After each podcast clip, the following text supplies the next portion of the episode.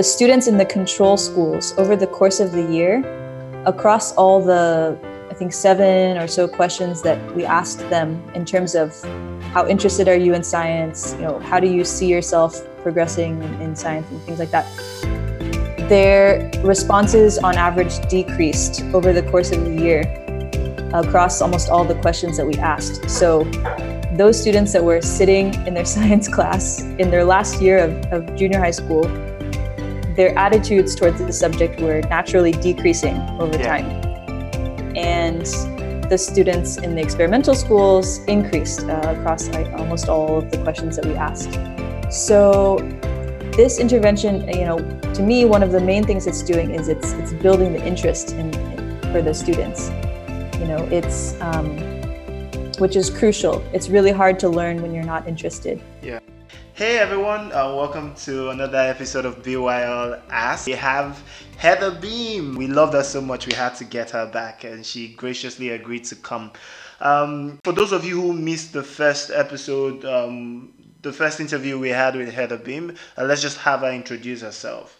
Hi everyone, my name is Heather and I started an NGO called Practical Education Network, which is based in Accra, Ghana. So, just before we actually talk about PEN, um, just want to speak a bit more about your background.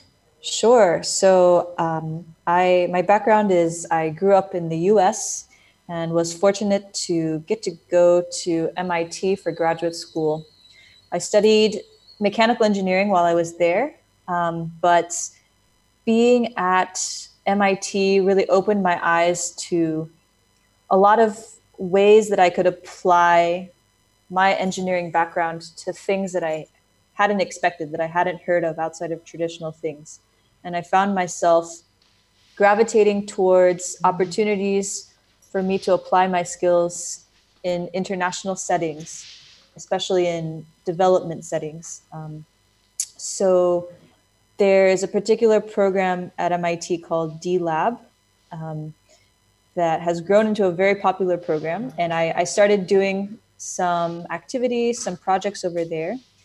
And uh, through that, I got connected to some schools in Takoradi here in Ghana and um, started reaching out to them and discussing how we could collaborate um, and I was curious to know if it would be possible to share some of the things that I was getting to experience at MIT in terms of the hands on practical approach to teaching and learning. If it would be possible to share some of those projects and techniques with their school.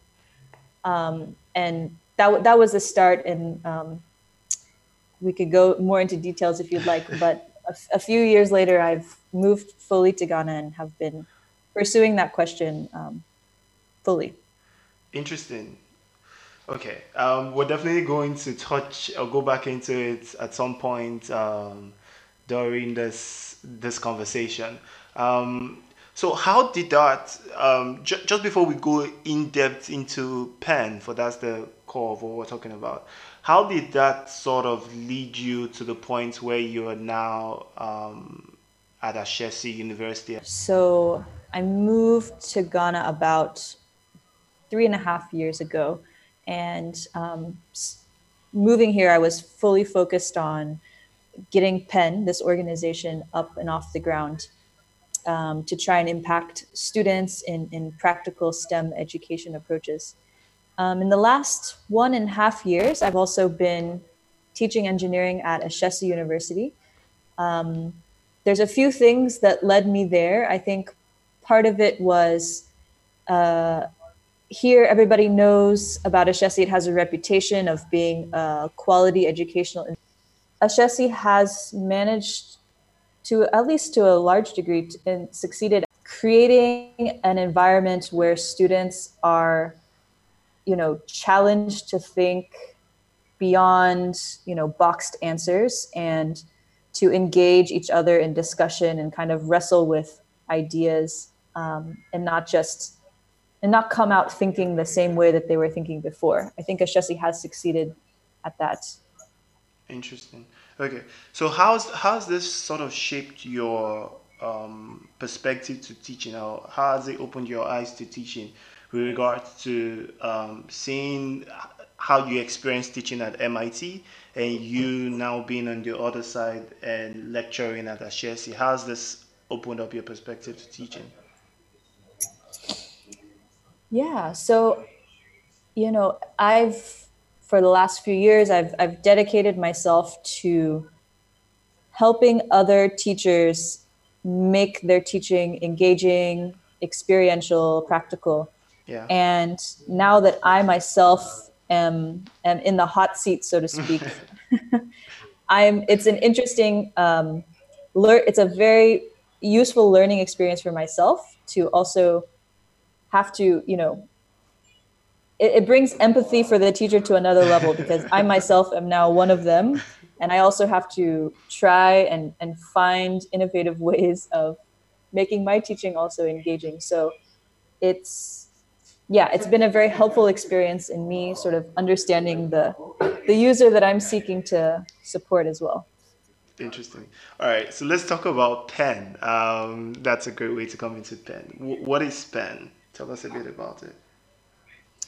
So Pen is an NGO that is seeking to shift the normal mode of teaching and learning in STEM in the Ghanaian classroom to a mode of practical inquiry based approaches.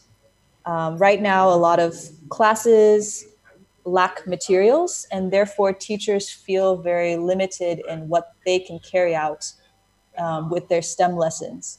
Hmm. And we don't think that materials should be the limiting factor. You know, what I experienced at MIT was that regardless of what you do or you don't have, there's an ethos of finding things around hacking, tinkering, building things.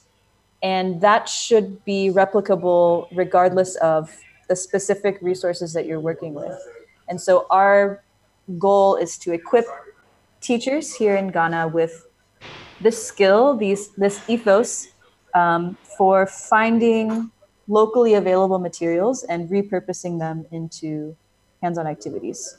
So the core of what we do is a training program for primary school, junior high school, senior high school science and mathematics teachers, and we help them learn how they can improvise materials into hands-on activities that are aligned to their curricula.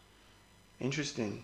Okay, um, so let's talk a bit about some of the the materials that you've introduced into the teacher training program you run.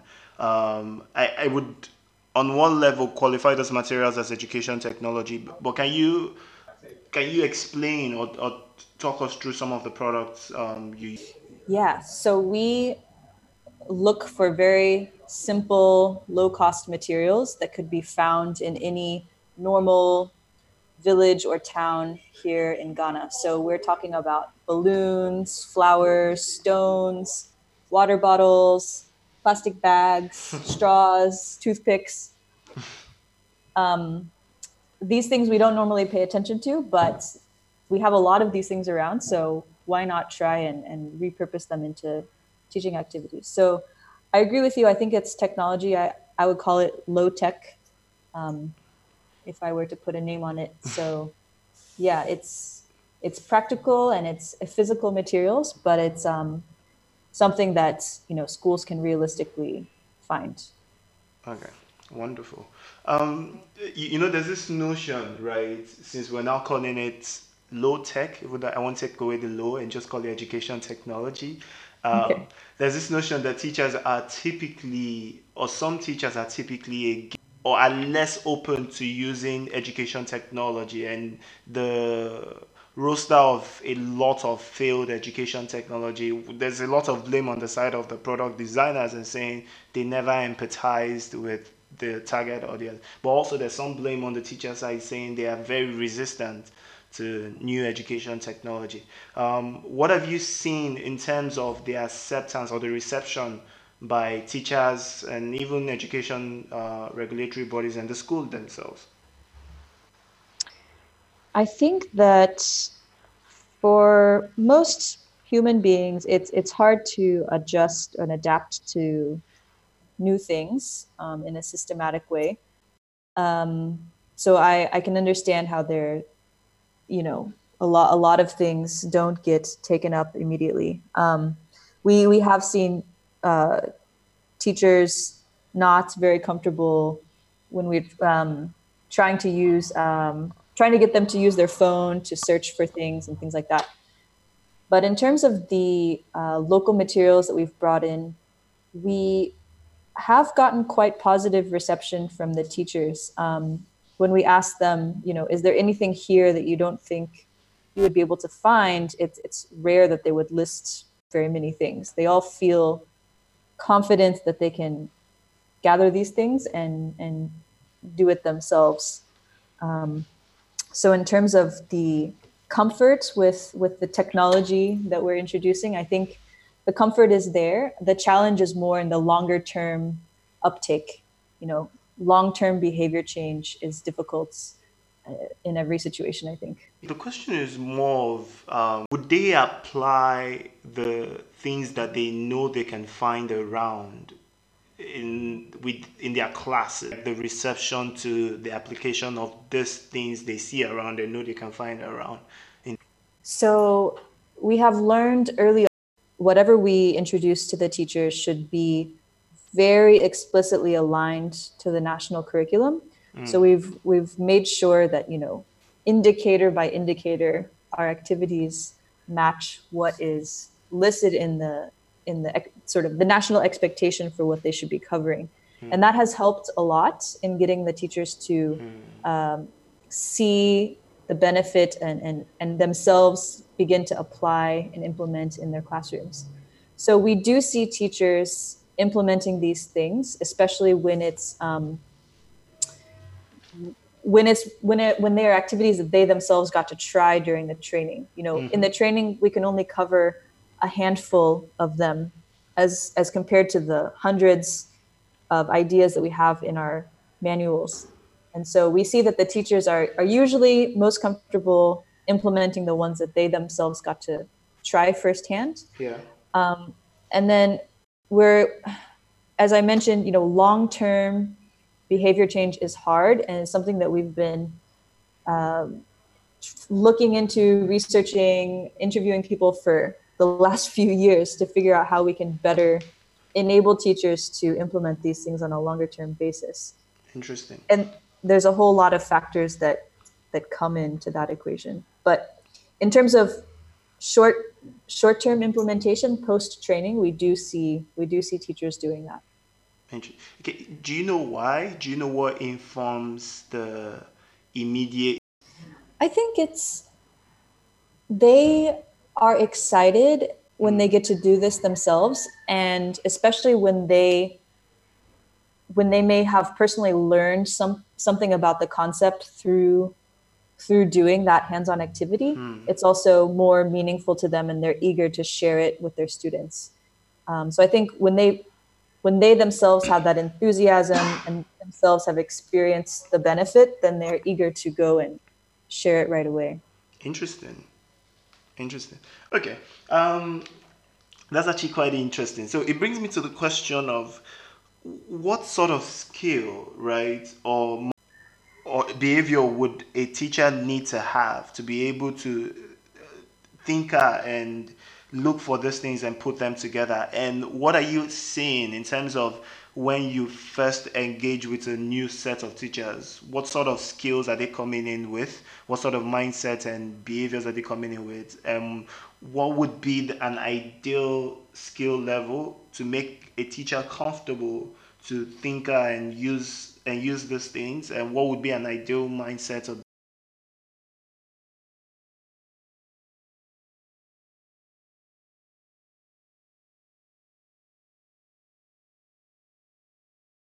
yeah so when we first interact with teachers at our training we give them a survey and one of the questions we ask is how feasible do you think it is to do a hands-on activity in your classroom and across the board, we get generally low uh, number of responses. People don't generally feel it's very feasible for them to, to do these things. And we also ask, what is the main challenge for you in, in your role as a science teacher? and about 70% of them mentioned something related to the lack of materials. Mm. So the and this is consistent across the various regions that we have gone to in Ghana. It's it's interesting. It's like the same exact mindset in the different parts of the country. So generally, teachers, these science teachers, they don't have materials, and it's therefore you know very difficult for them to do anything practical and, and meaningful for their students but then we also ask you know are there benefits to to making your teaching practical and hands-on? And they overwhelmingly say yes you know these are the types of things that we want our students to do.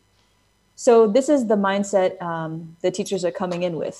There's this desire um, to address this this glaring need but they don't they feel like their hands are tied. Mm. And at the end of just a one day interaction that we have with them, we've measured a statistically significant increase in their um, perception of what is feasible. So we ask that same question at the end of the day How feasible is it to do a hands on activity in your classroom? And they all pretty much, you know, report a higher a higher feasibility.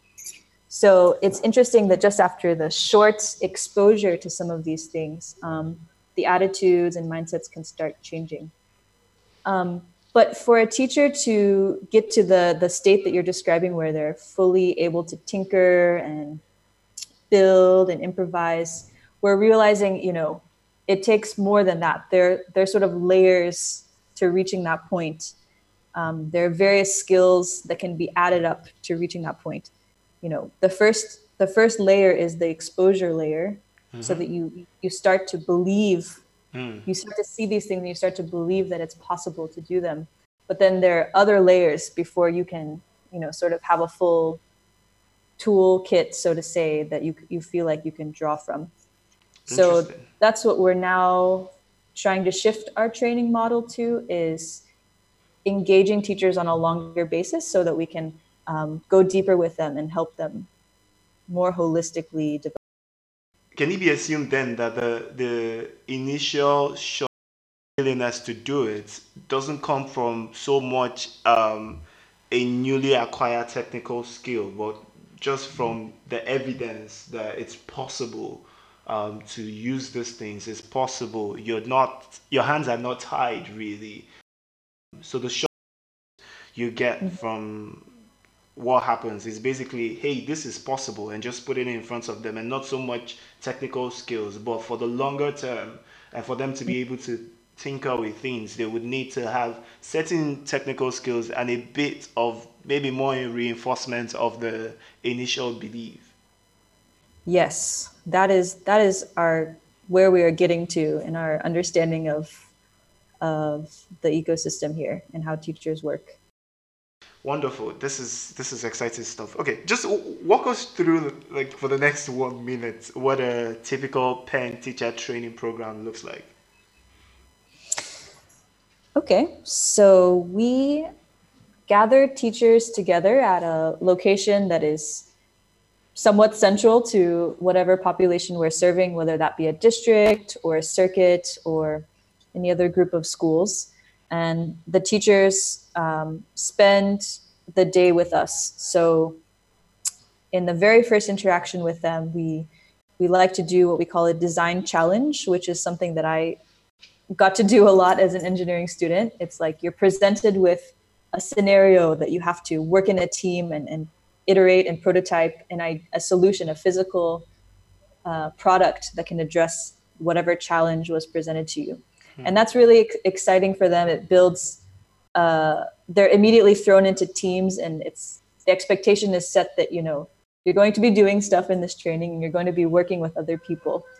And um, it's interesting. A lot of times when teachers first show up, they kind of are annoyed because, you know, someone told them they have to go to a training on a Saturday or whatever. Yeah but then once we start getting into these things they're they're smiling they're taking pictures it's, um, after that, so in this in this first uh, interaction that we have with them, this first day of training, what we've got, what we've heard based on feedback from a lot of teachers is, you know, they're just so excited when they see some of these activities that they there's this sense of show me everything that you have. so basically, how we've structured the training is we we have stations set up where there are there's one of our hands-on activity at each of the stations. Then they in their team they move to each station, work through the activity, ask some um, answer some questions about the concepts that that activity shows, and they move to the next one. Mm. And there's this sense of like they just want to see everything that's there. So we basically set it up so that we can try to cover as, as many of these as possible. Again, not going, not necessarily going super in depth, but exposing them to uh, what's what's possible. Interesting. And, I've heard so much about angry teachers showing up for training and leaving angry.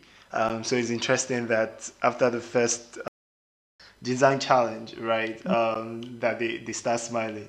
Um, so typically, how long does this training take? And do have you found that all teachers or most people still stay very engaged through each of the um, sessions?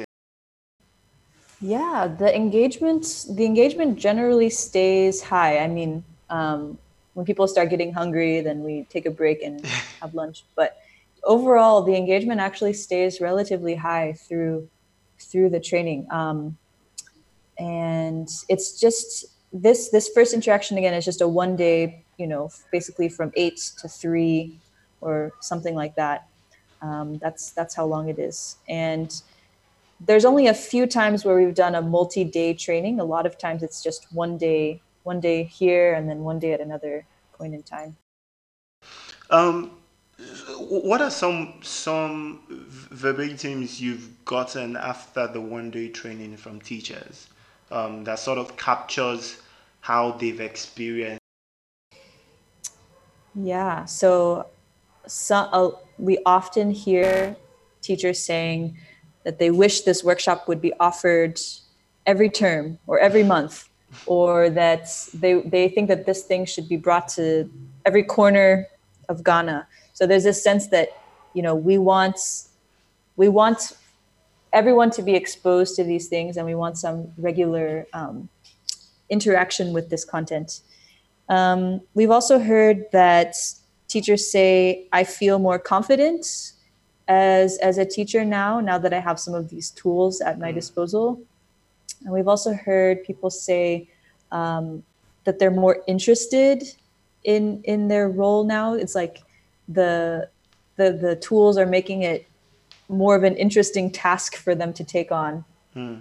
Um, yeah, those are some of the things we've heard. Interesting.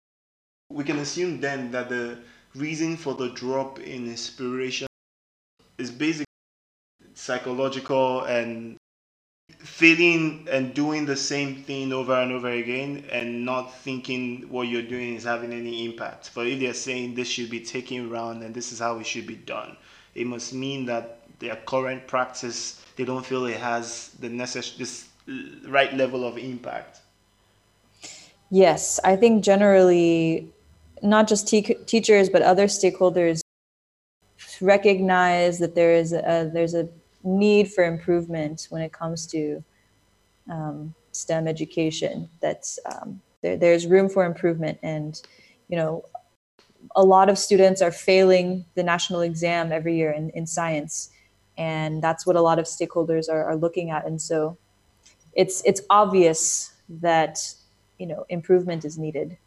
Interesting. Okay um, yeah since you brought up the students let's talk about the students who are the end goal customers, right? Um, that's they're the reasons why the teachers are being trained. Um, mm-hmm. You recently did a research to measure the impact um, on students, mm-hmm. right? Can, can you tell us a bit about that? Yes. So as you just said, we we interact with the teachers, but ultimately it's the students who who who benefit and, and are really the end goal. Um, so in order to understand how our work can Im- impact students, we set up a controlled study over the course of one academic year. We selected three schools to receive a weekly training from one of our master trainers. Uh, each week, they would be trained on one activity in our manual. So our trainer would take that that science teacher through that activity, and then also observe them as they were doing their lesson. To give feedback on anything that they thought could be improved. And then we had three schools that were close to each of our original three that served as a control um, set. And so we administered um, surveys and exams to all the students at the beginning of the year and then at the end of the year. And so taking the difference between pre and post results, we found um, our, our two major findings were around the students' exam scores and their students' attitudes towards science. So their interest, their confidence, all of that. So in terms of the exam scores, we found that the experiment, the students in the experimental schools had a 97% higher increase in their exam scores than those in the control schools. Hmm. So almost double the learning increase in the experimental schools by those students who were doing um, a hands-on activity every week. And again, these are very simple, low-cost things. It's not a um, super, you know, complex intervention or something. Um, and then in terms of the students' attitudes towards science, this one was was striking to me. The students in the control schools over the course of the year, across all the I think seven or so questions that we asked them in terms of how interested are you in science? You know, how do you see yourself progressing in, in science and things like that? Their responses on average decreased over the course of the year mm. across almost all the questions that we asked. So those students that were sitting in their science class in their last year of, of junior high school, their attitudes towards the subject were naturally decreasing over yeah. time and the students in the experimental schools increased uh, across uh, almost all of the questions that we asked. So this intervention, you know, to me, one of the main things it's doing is it's it's building the interest in, for the students. You know, it's um, which is crucial. It's really hard to learn when you're not interested, and it's also really, I think, you know, as a the the Ghanaian education the entire system needs to reflect and think you know how can we best you know equip equip students to be to be good um, to make an educated decision about what they choose for senior high school? Because you know these young people they're they're deciding what they're going to major in in senior high school which then affects what they're going to study in university. And at this crucial juncture if their interests are decreasing in science and we don't know what it's like in other subjects and maybe the same you know what can we do so this isn't happening? You know it's not enough to think that oh we're just cruising along with the status quo. From the student's perspective it's actually getting worse over time as they sit in school. So these are some things i hope we can all look at seriously. That's that's actually quite profound and the other thing I'm thinking about, I'm wondering what happens to teachers' motivation since they're getting exposure to the master trainer a lot more um, than what they typically would have gotten from the trainings you you do. Mm-hmm.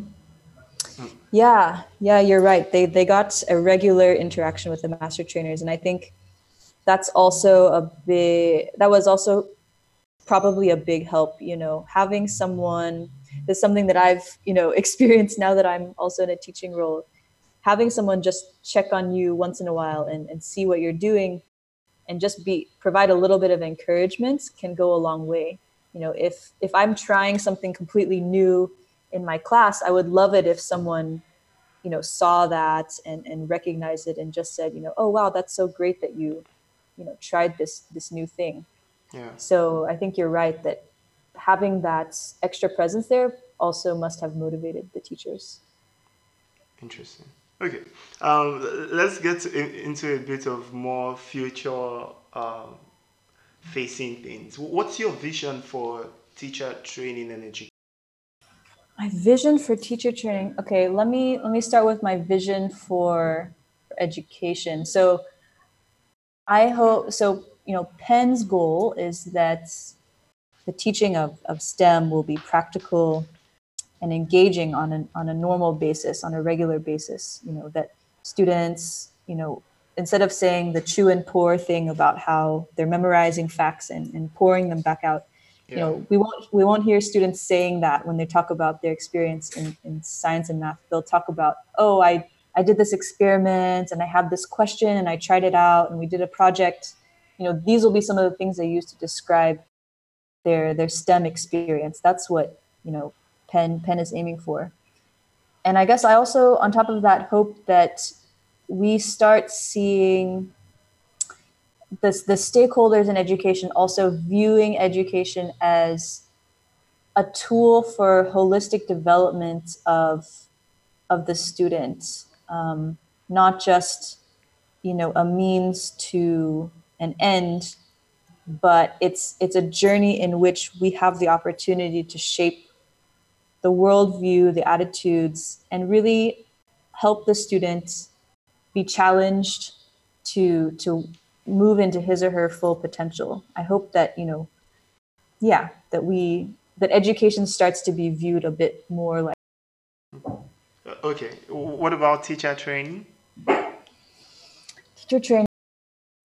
Well, I think so. When we ask teacher the teachers that we've trained, you know, have you ever attended any training like this that addresses the needs you have for making your teaching practical, less than 5% of them say that they have attended something like that, at least in the recent um, past.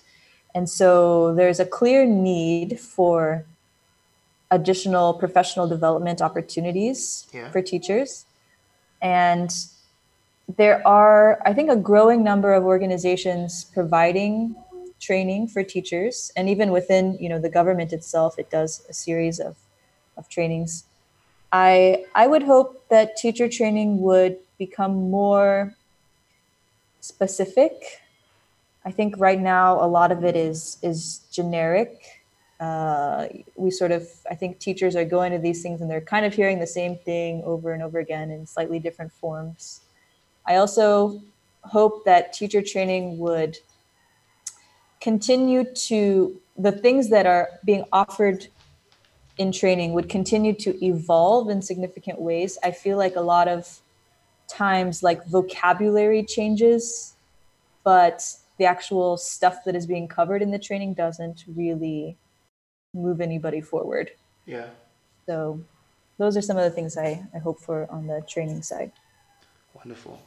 Okay. Um, what do you what do you currently believe about education? Um, and you said I think you stated some of it in your vision. But what do you currently believe about education that not a lot of people will agree with you on? Hmm. Let's see. I would say I I think that one thing that's not maybe not a popular view is we shouldn't be forcing students into schools without a very specific plan. um, you know, aside from the social skills that students get from interacting with each other, you know, to me, like the research that we saw, if interests are decreasing in subjects based on them sitting there, you know, what's the point of having them them be there. It's it's better that we have system quality systems in place before we're funneling students in. And so that to me necessarily comes at a cost. And so I think that people should be willing to pay for quality educational things, products, and services. Um, I think that you know a lot, a lot of people think a lot of educational things should be free, but um, I think there's, you know, it, it's if if something is quality, then you should be able to pay for it. And um, so I have a few more questions. Um, I'm curious. In the past, uh, in the recent past, what has changed drastically about your mindset, right, with regards to maybe teacher training or education? Um, in the in the course of running? Hmm. Wow. Um, about my own mindset. Yeah. Let's see. Well, I'm not sure if this is exactly a mindset, but I, I'm learning that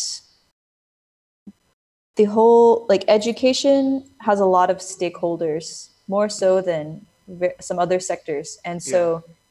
to really change things requires there's a lot of complexity mm-hmm. i think that the further I, I go into this the more complex the system becomes to me there are you know we set set out originally to you know just equip the teacher with skills um, and maybe attitudes and then now we're realizing okay you know the curriculum itself should have some of these ideas in it.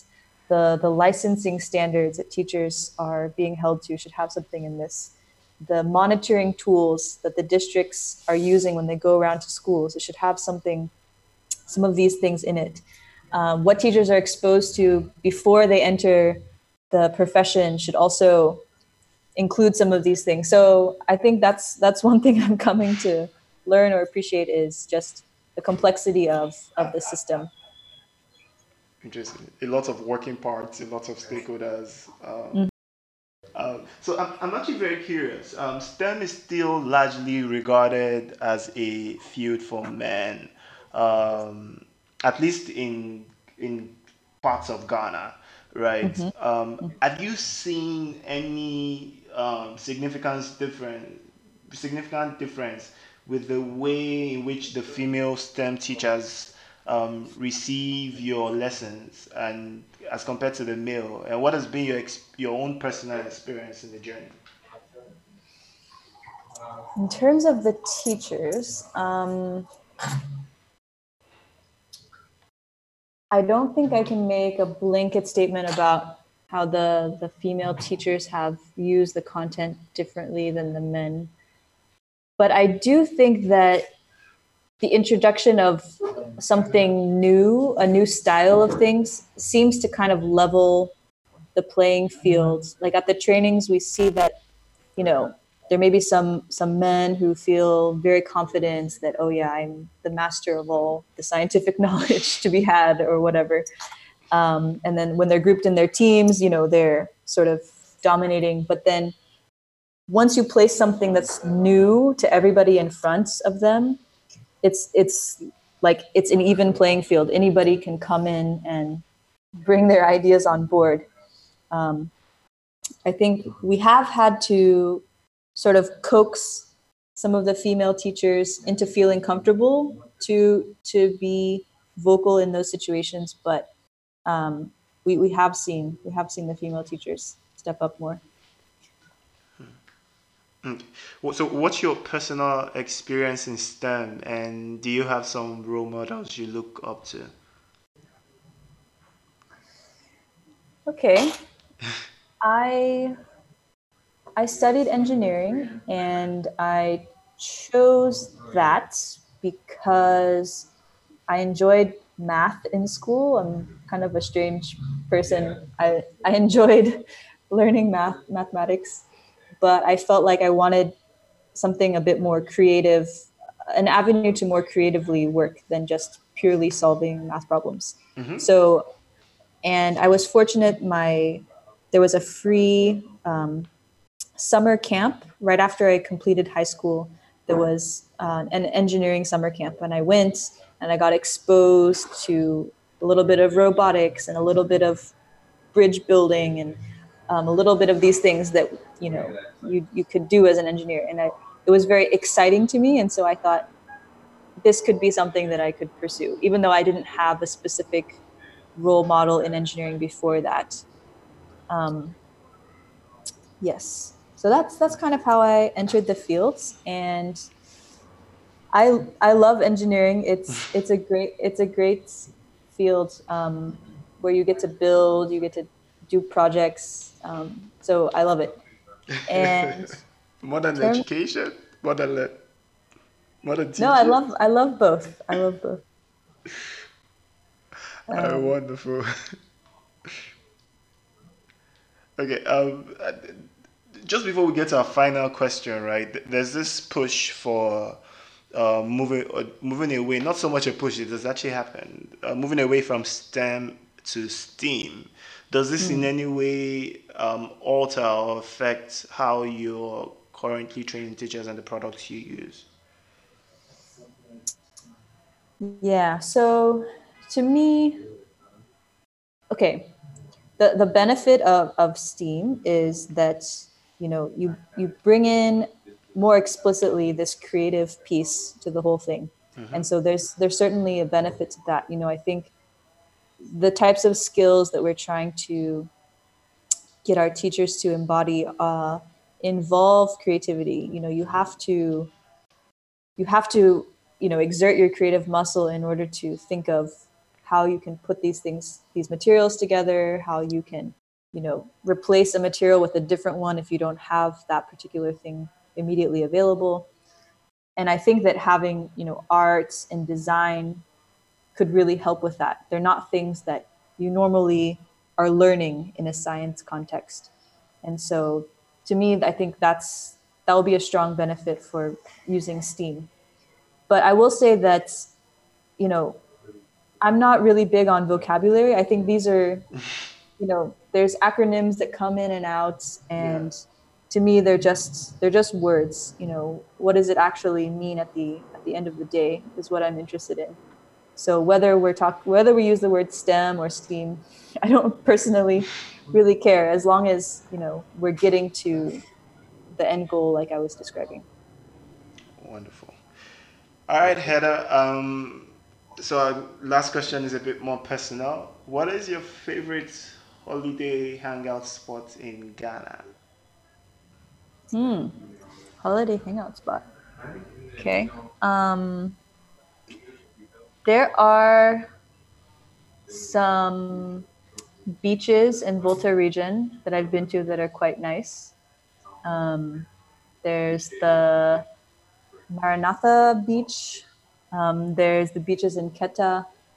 So those would probably be the the first ones I would I would think of if I if I get a free weekend. Wonderful. So guys, you've heard it. If you're ever in Ghana, go look for the Volta region or call Heather to give you um, the Google Map spot. Um, Thank you so much, Heather. Thank you for making time to do this. It's always a pleasure talking to you and talking about um, education and engineering and teacher training. Um, looking forward to the the next phase of things. Looking forward to how you solve the problem of the very complex um, ecosystem uh, within education, education in, in Ghana and maybe Africa. Um, I'll be following your work. I'm a big fan. Um, yeah, until we chat again, I'm sure I suspect you might be the first person we call to have a conversation for the third time. I'll be happy to do that. Wonderful. Thank you so much, Heather. Enjoy the rest of your day. Sure.